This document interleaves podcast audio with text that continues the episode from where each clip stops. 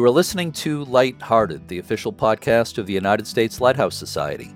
My name is Jeremy D'Entremont. Welcome. I have a very special guest co host today, writer and lighthouse enthusiast, Shalana Millard. Hi, Shalana. Hi, Jeremy. Thank you for having me on the podcast today.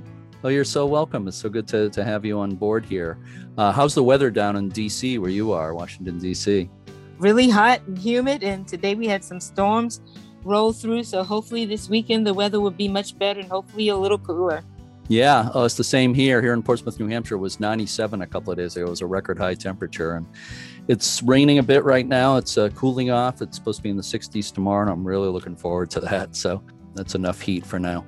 Uh, so I understand you've been a regular listener to the podcast for a while. Is that right?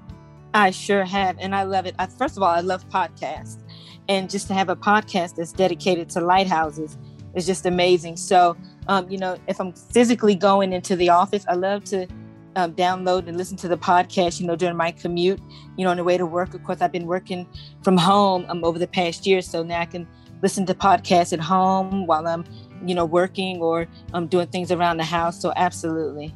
Yeah, well, that's great to hear. That I think a lot of people kind of uh, multitask, you know, listen to podcasts while they're commuting or. Uh, or washing the dishes or whatever it might be. Podcasts are excellent for that. Obviously, you have a, a, strong interest in lighthouses. How did you get so interested in lighthouses? The way I got interested in lighthouses was um, just by their their structure and their beauty. You know, I used to see in the bookstore. Um, I used to see um, bookmarks with lighthouses on. I thought, oh, those are so beautiful.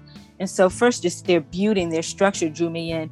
And then the more I read about them, just a lot of the stories. And what I, what I really love about lighthouses now are the stories, the stories of the families and the lightkeepers um, that live, um, you know, in these structures. So that's how I got interested in them. And, you know, people used to tell me all the time, you love lighthouses so much, you actually need to start going to visit them. Hmm. Yeah, yeah. It was very similar for me. I started photographing lighthouses a, a million years ago, or actually, uh, more than 30 years ago anyway and uh, and then started to read about them like you did and found out how interesting the uh, the human stories are at these places. Uh, you've got some great lighthouses in the chesapeake region but i understand a visit to a lighthouse that's actually in new jersey had a lot to do with uh, kind of uh, accelerating your interest. Uh, which lighthouse was that? That's Absecon Lighthouse, um, or as she's affectionately known, Abby. Um, mm-hmm. she's the tallest lighthouse in New Jersey and the third tallest in the United States.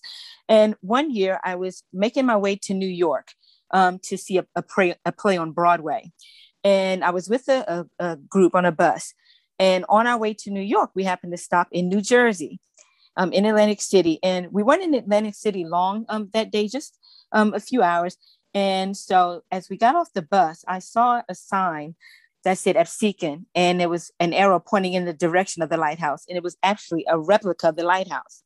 And I knew that I wouldn't have time to go exploring and see the lighthouse that day because we were on a very tight schedule.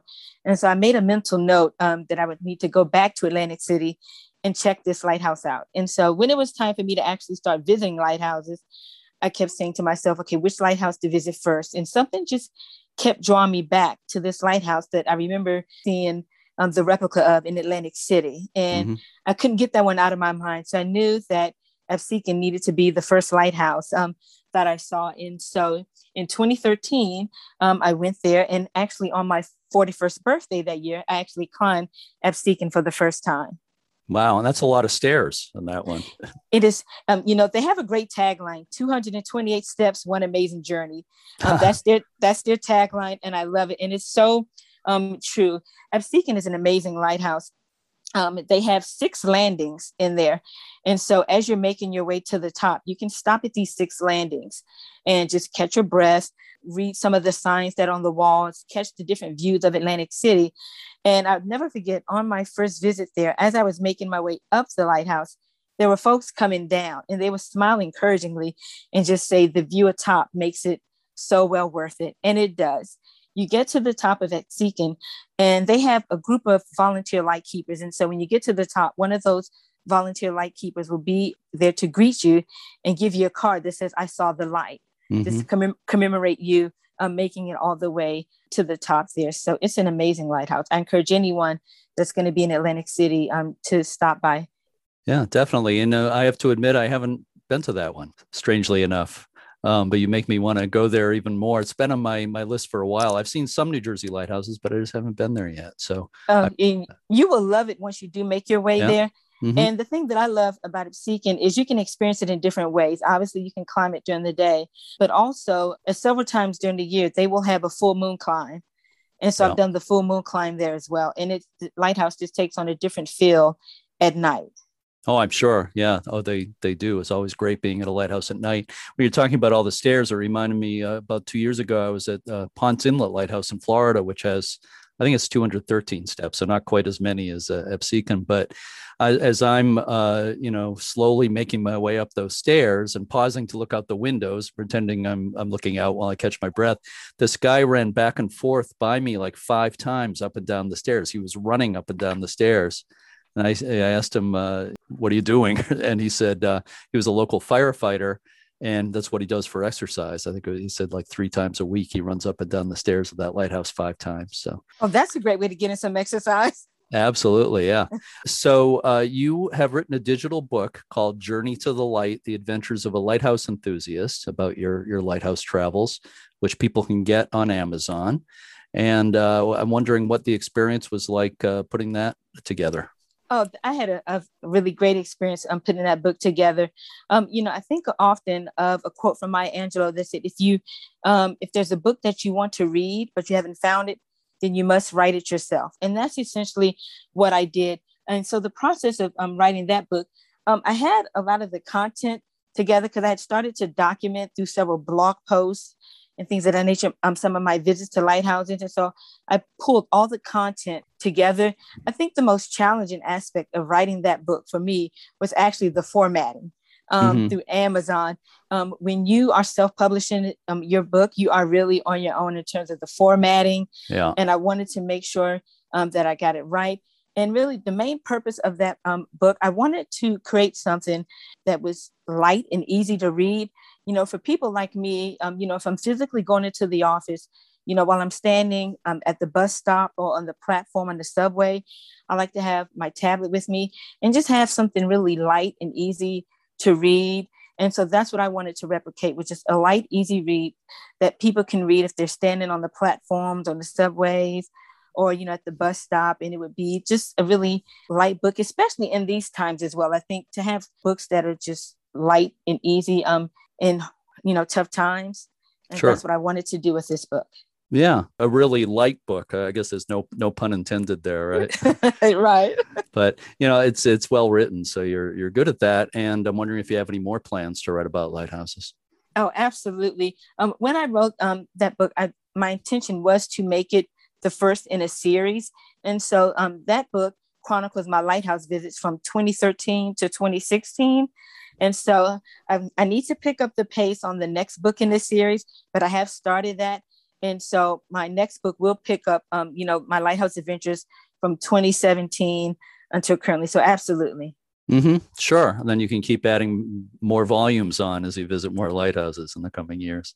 That's right. Well, again, I, I, really appreciate your support of this podcast, and I thank you for co hosting today. I want to tell everybody that today is July 18th, 2021 and this is episode 128 of Lighthearted. Shalana, has anything interesting happened on this date in Lighthouse history? Well, yes, Jeremy. On July 18th, 1903, the Scotch Cap Lighthouse on the southwest coast of Unimak Island in Alaska went into service. It was the first light station established on Alaska's outside coast.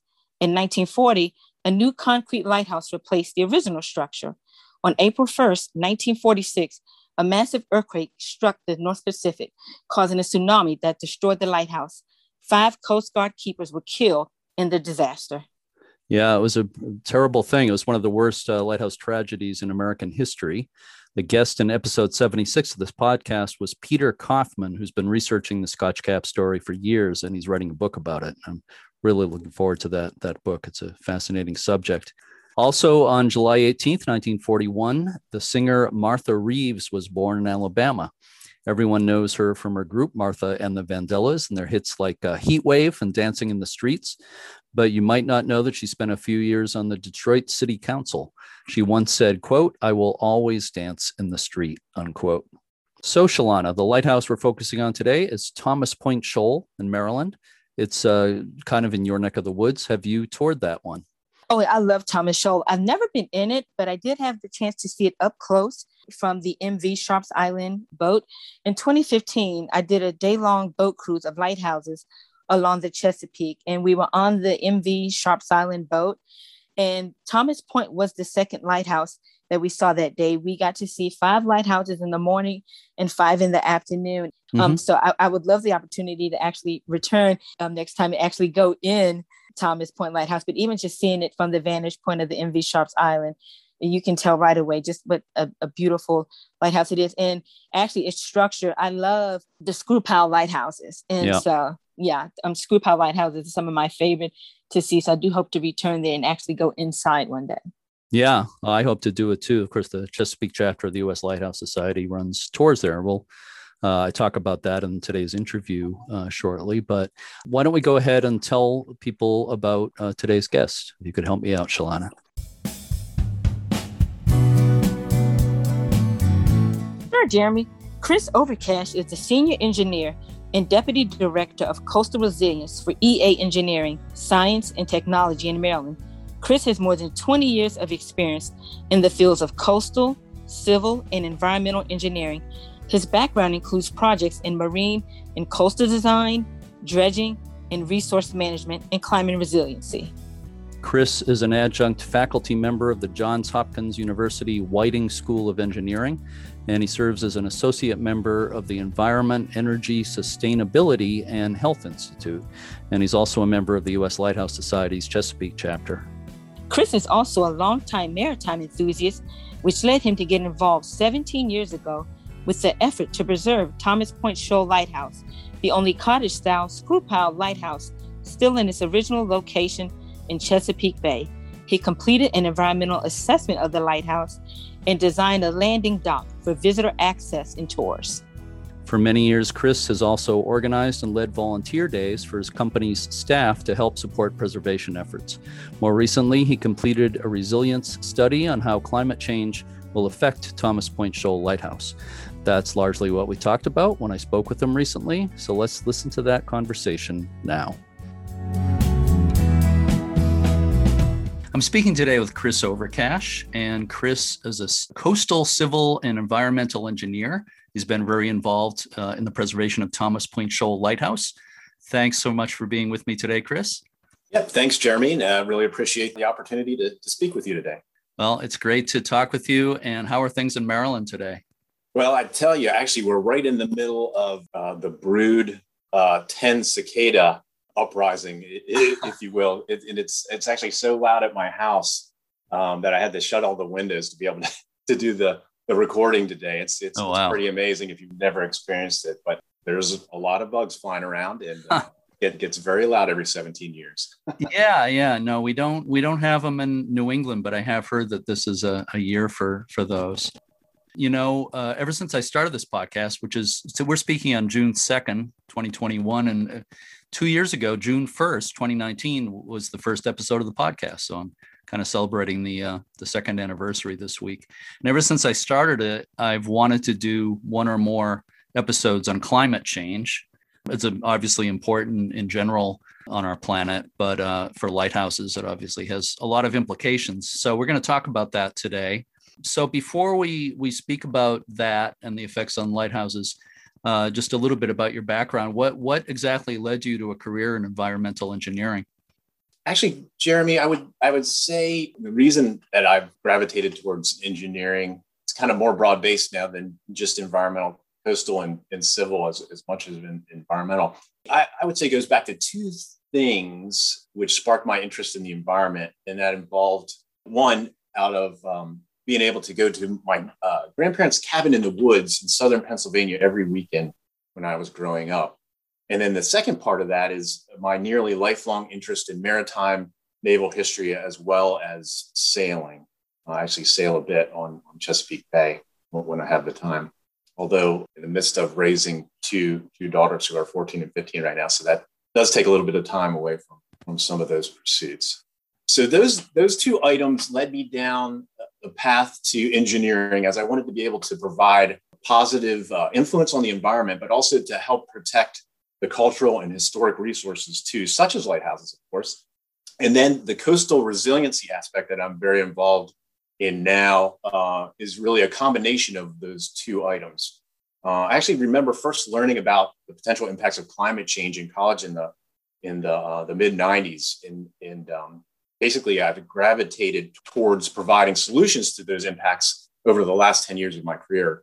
And now I am serving with my company EA as their lead engineer for the coastal resilience work. Also, I guess before before we dive into some more detail, I wanted to just point out, as you can imagine, the prospects of helping protect our coasts from ongoing changes in coastal dynamics is, is now quite a challenge.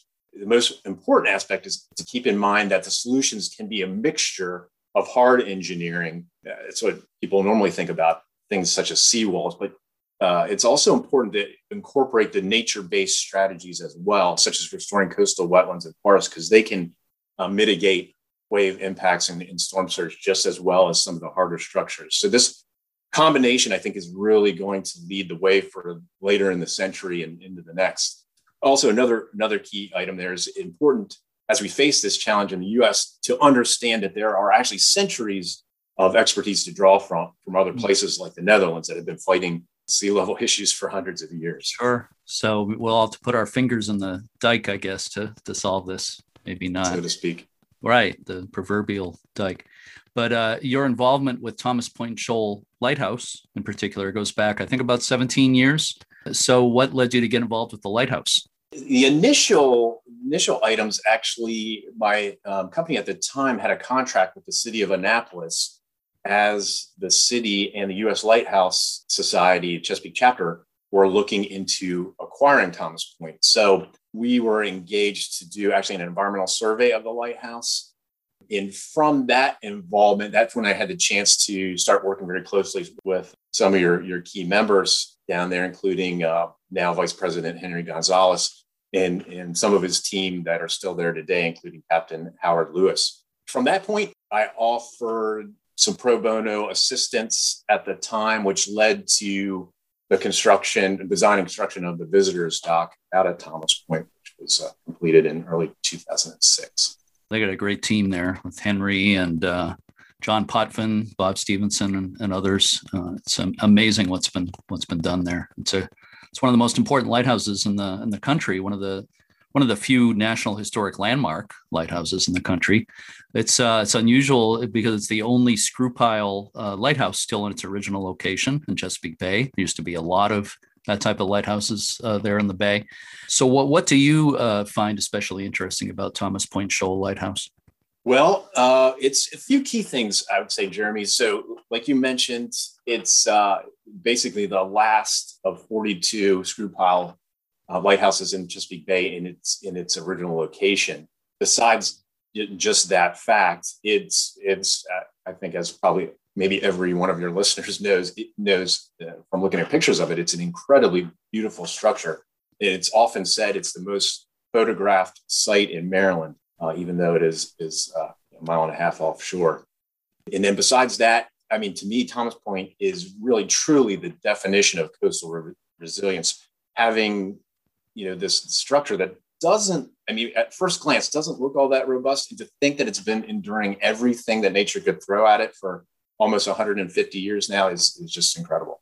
I understand you've organized uh, company volunteer days uh, for the lighthouse for many years how did that get started and what types of work does your volunteer team do there actually after the completion of the visitors dock, um, our team had assisted with a few other opportunities for U.S. Lighthouse Society in Chesapeake Bay, including looking at uh, Hooper Strait Lighthouse and Craighill Channel Upper Range Light. Now, these didn't really work out in, in detail for larger projects, but it did lead to some other discussions about being able to provide some more assistance with upkeep at Thomas Point. And I actually, I believe it was uh, Henry Gonzalez that first suggested that we could perhaps put a team together uh, on an annual or potentially biannual basis to come out and assist. And I thought that was a great idea. We've been doing that ever since, it's usually annually. In recent years, I've been working with, with some of the newer team members that are just spectacular, like John Potvin, like you mentioned earlier. The structure of what we do out there is it's usually it's limited to about 15 folks at a time due to the space on the lighthouse. And most often we're assisting in um, general maintenance such as scraping and, and painting. But we have helped do some special type treatments. Actually one of the things we did a few years ago was help to build and deploy bird spiders which are actually devices to keep birds from landing on the roof mm. uh, with with a wire structure. And then we we've helped with some of the historic equipment, such as davits, to get those uh, back into working order. But one other point there, and I would say that the volunteer effort that we put together with our company is not only a great way to assist Thomas Point Lighthouse with the upkeep, it is also a great way to get new folks engaged and, more importantly, excited about lighthouses uh, in, in the preservation efforts, which uh, I'm sure most of your listeners know is a, is a challenge for, for any lighthouse. So this is, is a yeah. good way to get get folks engaged.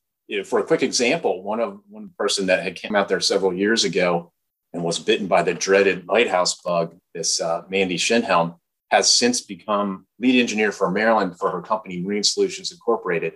And she has ended up being instrumental in the latest round of grant funded work to support the lower structures. I, I mean, that's just one example. Mm-hmm. And um, in this construct also is given the opportunity to get younger folks involved. And actually, this has included my daughters who are now 14 and 15. And it's, it's great to get them out there to be able to assist and to truly understand what a, a cultural treasure the, the lighthouse is. So. Well, that's great. That's all great to hear. Did you call them bird spiders? The bird deterrent? Is that what spiders? Yeah. Yeah. So they, they look kind of like spiders, but it's really just wires that are tied into like a central wooden point, um, and those are ma- mounted on the, the roof to, hmm.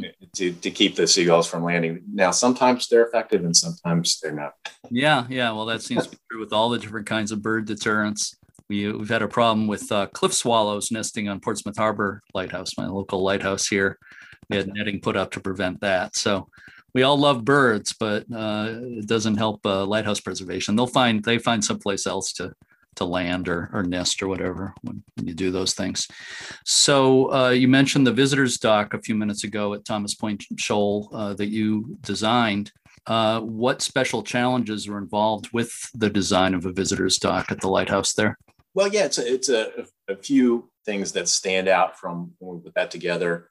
So the biggest challenge was to create a freestanding piling uh, wood structure dock basically in the middle of the bay with just a a gangway connection to the lighthouse. So basically, lightly built and able to withstand the elements out there, just like the lighthouse. Uh, the other challenge was being able to geotechnically prove that driving the six piles that were necessary for the visitor dock wouldn't interfere with the screw piles that have been sitting down there for 150 years. So that was that was important. It was also very important to make sure that that the appearance of the visitor dock wouldn't want to interfere with the historic look of the lighthouse. And so one of the things we did there was to produce a rendering before it was constructed. One of my other little hobbies is I do watercolors. So I did a, a watercolor rendering to just show the uh, historic trust folks that we weren't talking about something that was going to screw up the, the, the view shed out there you mentioned your painting, uh, which is interesting to hear about. But people aren't seeing this, of course, on the as they listen to the podcast. But where you and I are speaking via Zoom right now, I see some ship models behind you. Do you make ship models? Do you build them yourself? Yeah, that's that's also one of my hobbies. Again, don't have too much time these days with raising some family members, but did it more in my younger years, and maybe there'll be some more shipbuilding and ship model mm-hmm. building in the future. They look really nice. So let's uh, move on and talk about the climate resiliency assessment you recently completed for the Chesapeake chapter of the U.S. Lighthouse Society for Thomas Point Shoal. Uh, let's uh, cut to the chase. What is the bottom line for the future of Thomas Point Shoal Lighthouse? So, well, that's that's a great question, and I'd kind of like to start off the answer actually instead of going forward, going backwards. It, many of your listeners will probably know the story of Thomas Point Lighthouse in its its battle with uh, climate and the elements. So in, in, in, its first two years of service, it was significantly damaged by ice floes, and to the point where the, the keepers had to evacuate to, to land over ice, and the the the um, Fresnel uh, lens was damaged. From that point, there were adaptations put in place, which included uh, an ice break and riprap to the north and south of the lighthouse, which solved the issue. Um, there hasn't been another challenge like that almost 150 years. To put in, the, in that frame of reference, you, the lighthouse really is a climate warrior already. So it's facing some different challenges. When you're looking at the potential impacts from climate change in, say, mid Chesapeake Bay or anywhere, it's important to keep in mind that framework of adaptive management, what can be done in what time frame to, to correct the, the possible effects. So the first thing you need to do is to assess the expected climate impacts, match that with the infrastructure, whether you're talking about the elevation of the landing docks or the, the main cottage. And then you can frame options for moving forward. And, and that leads you to, again to that frame of a, an adaptive management plan because those impacts are going to occur over time. So, in looking at the actual projections for climate impacts for Maryland, um, we used for our study, which was actually completed last summer, um, the most uh, recent uh, projections for Maryland.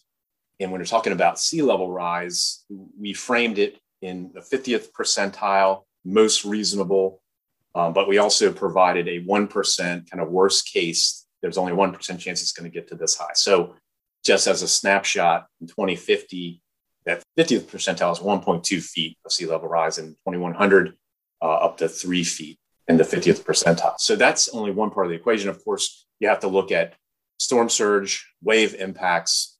So again, there's a lot of variables to consider. You know, we took all those into comparison.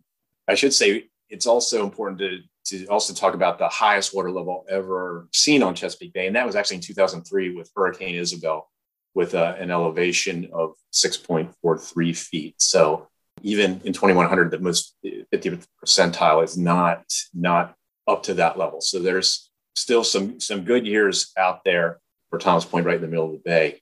Let me ask you: Is is there any good news for the lighthouse in your study? Well, I guess what you just said is is sort of good news that it's not like it's not going to be gone. Probably not going to be gone uh, like next year or something. Anyway, what what do you think the good news is for the lighthouse? Well, that's a, good point because when it comes to storms, there you, you never know what you're, you're, going to get, especially right. in, in frame the framework of climate change and expected changes to things like hurricanes. And I should kind of frame that when it comes to climate impacts, sea level rise is something that the science is still evolving, but we're pretty sure, or we can put a pretty straightforward number on it. When it when it comes to larger storms, such as hurricanes, in in higher winds, wind gusts, periodic type storms. Those are less defined. We you can put a, range on it where you sh- you can show the maximum, but in the case of hurricanes, for example, uh, in the mid Atlantic, there's a projection that there could actually be less hurricanes as we move through the century. Uh, it just may be that they would be stronger. And of course, there's other projections where there would be more, but most are trending towards a, a more powerful and of course, that's going to then create storm surge issues. Currently, right now on the on the bay, the hundred year storm surge. So, what would likely to be happen once every hundred years is a is a basically a 4.99 foot uh, rise, and that's always going to be based on a hurricane type impact. So, that's the frame of reference there. The good news for the lighthouse, again, expected impacts are occurring throughout the century. Uh, if you do look at those 1% water levels, it does look pretty daunting because you're talking about the, the actual cottage of Thomas Point is at, at 14.8 feet above uh, mean higher high water right now. But the visitors dock I was just talking about, the underside of that is only at 1.6 foot. I guess the good news is that the main structure is, is going to be protected for many years, knock on wood. But the lower structures, which could be elevated, may be impacted or will be impacted sooner. I guess another thing to keep in mind when it comes to, to the good news part is the fact, just touching on the fact that Thomas Point Lighthouse is one of only the 42 screw piles still on its, its original location. And if you think about that, those other 41 that have been removed or dismantled, they weren't dismantled because of climate change. They had battled the elements and got and gotten to the point where their life expectancy had run out. So in that context, Thomas Point Lighthouse, you can already say has won the battle. It it has it's a winner. It's it's been out there longer than any of those other locations, and if need be, um, there would be plenty of places on land side to, to relocate it in the future. But uh, again, I don't think we're quite there yet. There's there's mm-hmm. many many years of opportunities to, to go see it. And a lot of that battle that the other screw pile lighthouses that were moved to shore, a lot of the the battle against the elements that you talked about was against ice, ice flows, and that, that kind of thing, which uh, is not as as bad as it was. Is that correct? Right. So yeah, it's some of the other notable findings from from our report. Um, definitely going to be less ice going forward because of the rise in temperature. Um, like I discussed before, there's going to be more wind and, and potentially more extreme storms. Another item with the, the wind, the fact that the lighthouse has withstood hurricane winds for 150 years. Um, although the percentage, the strength of wind may go up percentage wise, it's not, I would not think it would be a, a point where it's going to jeopardize the structure. So the Bay region is actually, the land is subsiding, which has caused in Chesapeake Bay sea level rise that actually occurring about two times the rate at other or the average uh, rate throughout the world because the land is actually subsiding. And it's there's a lot of geotechnical reasons for that, but that has uh, over the last hundred years, the sea level rise, 40% of it has been from land subsidence, but it's going to be that will be less of a factor going forward because the, the climate induced sea level rise is going to outpace that going forward. So, what are some of the uh, things that can be done at Thomas Point Shoal Lighthouse to mitigate the effects of climate change? So, we in, in our report that we put to, together, again, it was completed last summer, we have listed a number of items or, or options going forward. And I, I alluded to a couple of those a few minutes ago. One would be to be able to raise that visitors dock. And there's also a lower landing platform and an intermediate landing platform that also could be raised uh, to get them out of the immediate impacts of sea level rise as you go into the century. And those could be raised to keep it on station as, as is, to be able to still land land visitors if that's a goal going forward.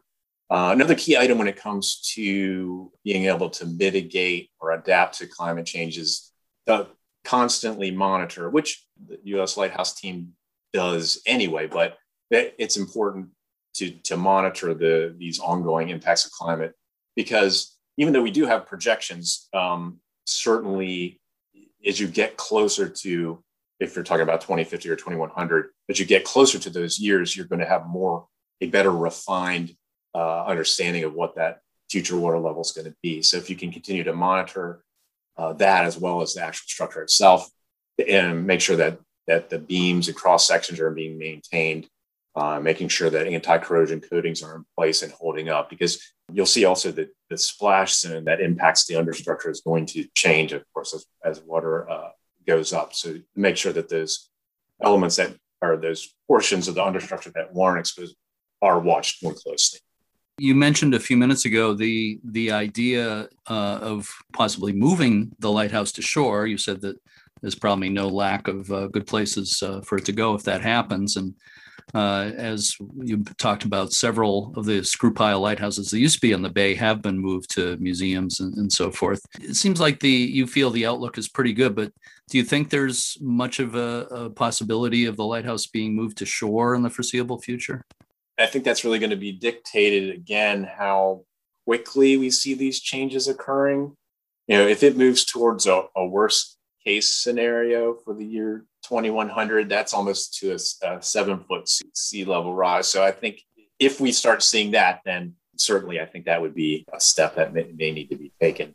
So, in addition to the really uh, major threats from climate change, you have other things uh, going on there too, of course, other challenges. And you've been a hands on volunteer at Thomas Point Shoal Lighthouse yourself. You have rust and corrosion threatening the uh, integrity of the structure. Uh, how how big a threat is that kind of thing? Do you think? When it comes to the the corrosion aspect, like I just talked about, the, the splash zone is going to be changing, but I guess the increased threat from climate change isn't so much a, a key item there. It's I guess the constant corrosion aspects that that occur out there. But I should say the, the, the cast iron screw piles themselves, they're very resilient to to corrosion. The the main uh, screw piles have again been in place for 150 years and they're in fine conditions. It's pretty amazing to think that's the case. So cast iron is more resilient to corrosion than some of the more recent steel components. Some of the, the major upkeep that's occurred out there in the last year and a half was to replace some steel components that were just 30 years old because they had significantly corroded. So that's that's something um, that it is ongoing out there, but I don't think it's so much exacerbated by climate change. I should mention though that climate change is actually causing the oceans to become more acidic. So the pH is actually coming down slightly. So that it may cause, you know, a deterioration and corrosion a little bit faster than normal, but percentage wise, it's not going to be too perceptible to, to, to folks. And we're not, we're not talking like a whole drop pH number. It's just going to be, you know, tenths or hundreds. I'm just wondering about your your overall view of things, the way things are going with climate change. I know it's a big question, but you know, like a lot of people, I, I try to monitor what's going on in the news uh, with all that. Uh, it seems as if in, in uh, the last couple of years or so, the change is happening more rapidly, uh, possibly than what uh, a lot of experts had had predicted. Is that the case? Uh, am I right about that? What do you think? Yeah, I mean, there's that is a great question. The, answer is that we do have a better understanding of the science and what needs to be done now. I mean, the truth is, as we alluded to, it's going to be a really a huge challenge to protect uh, our cultural heritage in the coastal zone as well as critical infrastructure and natural resources. And I kind of like to think of it this way. I mean, the human race is always up for a challenge. Both my grandfathers were in World War II. Um, they had their generational challenge and they got through it and they were very successful. They you know, met that challenge. And I like to think of climate change is really shaping to be our test, or at least one of them. I think it just got through one in the last year with with COVID, but yeah. climate change is certainly one of those generational tests. And you know what? I really believe that we will meet this challenge on all fronts. We just need to start now and take the right steps. You know, move positively forward. Well, that's a, a good good way to look at it. I, I sure hope you're you're right that we're up to the challenge. So, of course, uh, our, as our listeners know, lighthouses exist in lots of different settings. You know, you have some on the mainland, some on islands of various sizes. Sometimes there's rocky shores, sometimes sandy shores. Some lighthouses are out in the middle of the water, just uh, surrounded by by water. Thomas Point Shoal is uh, kind of unique these days, being a, a, screw pile lighthouse out in the bay. And uh, sometimes uh, there, are, there are a lot of caisson lighthouses offshore that are sunk down into the seabed and completely surrounded by water. And you've got the uh, the older sort of granite wave swept tower. So there's a lot of different circumstances. I'm wondering if you have a sense about which types of lighthouses will be most threatened by climate change in the coming years. I think it really comes down to location. I should say my company has actually been engaged nationwide for uh, entities such as National Park Service and DoD and the Coast Guard, uh, as well as some private clients, and look looking at coastal resiliency for other lighthouse sites uh, recently, that has included uh, Bear Island Light in Acadia National Park, uh, as well as Ocracoke down in North Carolina. To your point, all types of lighthouses will be vulnerable to the effects of ocean forces if they become submerged, either partially or complete, or you know, or the base or the foundation is impacted by sea level rise or frequent, more frequent storms. Um, especially if they were never designed to, to face those kind of threats. So um, I think the key there is that they all would be vulnerable. And it's first very important to assess uh, for each location what the expected uh, water levels may include, including sea level rise, base flood elevation, wave, and storm surge. And then just factor that into when you expect to see those impacts.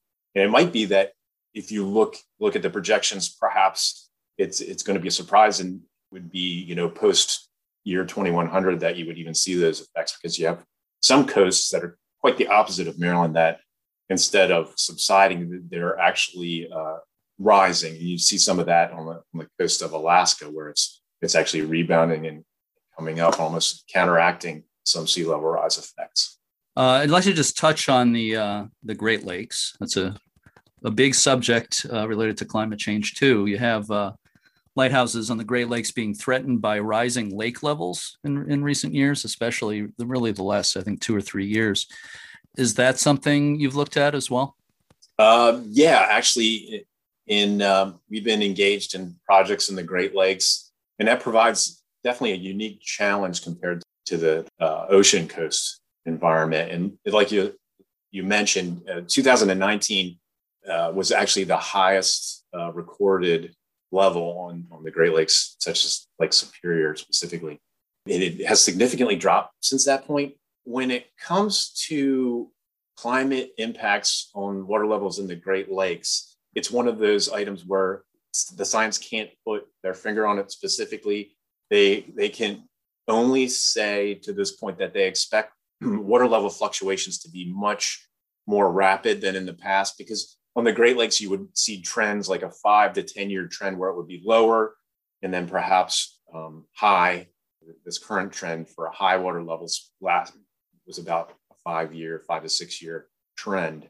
Mm-hmm. And so they think it's going to be much more um, fluctuating uh, going forward. So that really presents a challenge uh, for coastal design because, you know, to for, for instance, to combat that very high lake level two years ago, there was a lot of investment out there to you know shore up some of the defenses and stop some of the coastal erosion. However, it may be 20 who, who knows how long till it gets that high again. So you've invested that money to protect that, but it may be 20, 25 years before it even gets back to that water level again, which is the complete opposite of the the ocean coastal environment where you're going to be experiencing high tides or, or storm surge on an increasingly rapid uh, framework. So, yeah, the, the Great Lakes are, are definitely a challenge. We, we've interacted on many of the, actually, National Park Service on many of the coastal parks there, looking at that, that issue. Uh, let me ask you, uh, from your viewpoint, do you feel that lighthouse organizations are doing enough uh, so far to uh, prepare for the effects of climate change?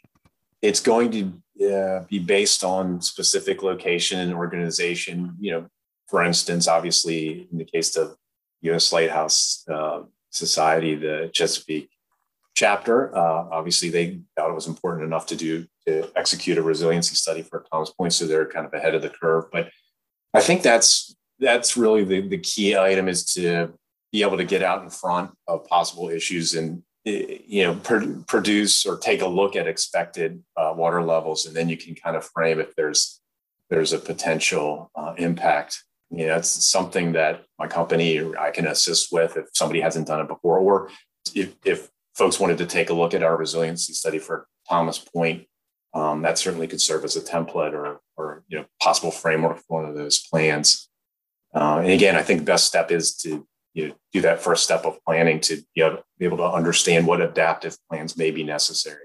I'm very happy to see that the uh, the team at Thomas Point is being proactive about all this. I I would like to see more lighthouse organizations, you know, think in that direction. Uh, Trinity House in England a couple of years ago did a study uh, on climate change and uh, its possible effects on, I think, especially a, a couple of their what they call sea washed lighthouses, the older granite offshore lighthouses. So they've certainly been thinking about it. But obviously, uh, to me, it's right at the top of the list of the important challenges we're facing in, in lighthouse preservation.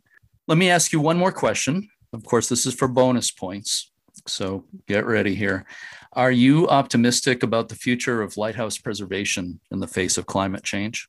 Well, I, actually, I think that goes back to one of my previous answers about you know challenges. And actually i am very optimistic that we will rise to that challenge to protect these treasures on our coasts. Um, and again you know i'd say the first step is to get an assessment and, and then you have the knowledge to be able to carve out the best future steps in an adaptation plan if it's necessary. And you know i'd say again certainly happy to help if i can in those discussions that's good to hear it's it's encouraging because I'm not always uh, that, that, optimistic, but I, I, try to be, and uh, you give me hope for sure. So, uh, Chris Overcash, this is all uh, so important and so interesting, and I applaud all the work you've done on uh, the subject of uh, resiliency and climate change, but and also your work as a volunteer for Thomas Point Shoal Lighthouse. You know, we need we need both of those things. Uh, we need people looking at these important challenges. We also need uh, hands on volunteers who get out there and get their hands dirty and do the actual work that's needed. Uh, so, thank you for all that you do. And thank you for being with me today, Chris. Well, thanks very much, Jeremy. And yeah, once again, Thanks for having me on. Look forward to talking with you in the future.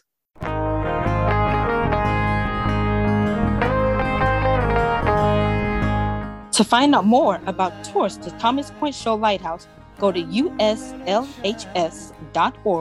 and look for the Thomas Point Shoal link on the front page. You can also check out the Chesapeake chapter of the U.S. Lighthouse Society online at cheslights.org. That's C H E S L I G H T S dot org, cheslights.org. They uh, have done amazing things there at Thomas Point Shoal. It's one of the country's great lighthouses. I plan to do more podcast episodes in the future about the effects of climate change on lighthouses uh, in general. If anyone has any suggestions along those lines, uh, you can always email me at jeremy at uslhs.org. So, Shalana, do you have any lighthouse visits lined up for the rest of this summer? Oh, I can't wait to get back out there for more lighthouse um, visits. I've missed them so much over the past year.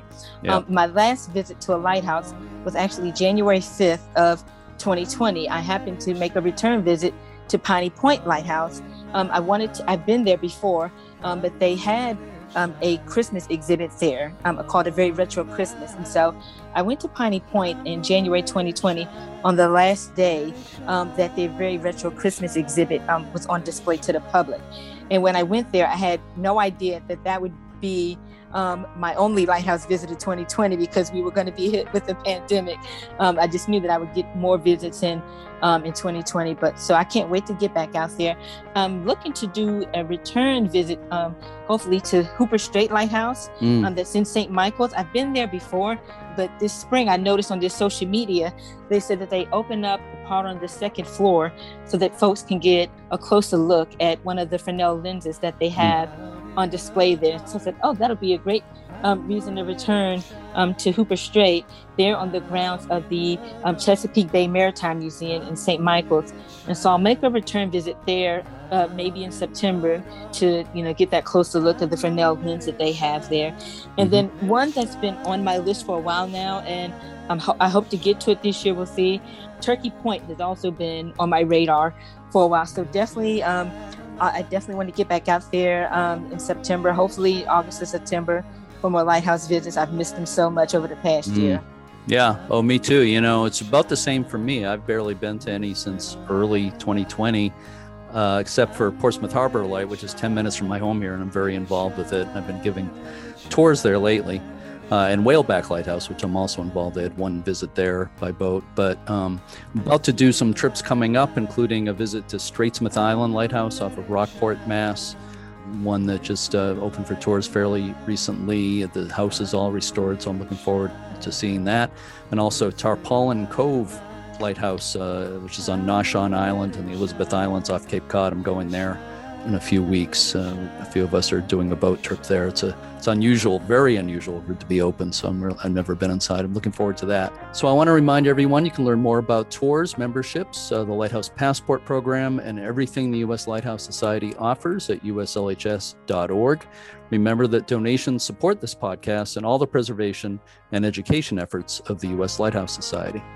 If you listen to this podcast using Apple Podcasts, please rate and review us. And we salute everyone out there who's working to save lighthouses and any kind of history. It's a real pleasure having you as co host, Shalana. Uh, I really have enjoyed it. I hope we can do it again sometime. Oh, thank you so much again. I really appreciate you having me on today, and I definitely hope we can do this again. Thank you. Oh, we will. As always, thank you so much for listening and keep a good light.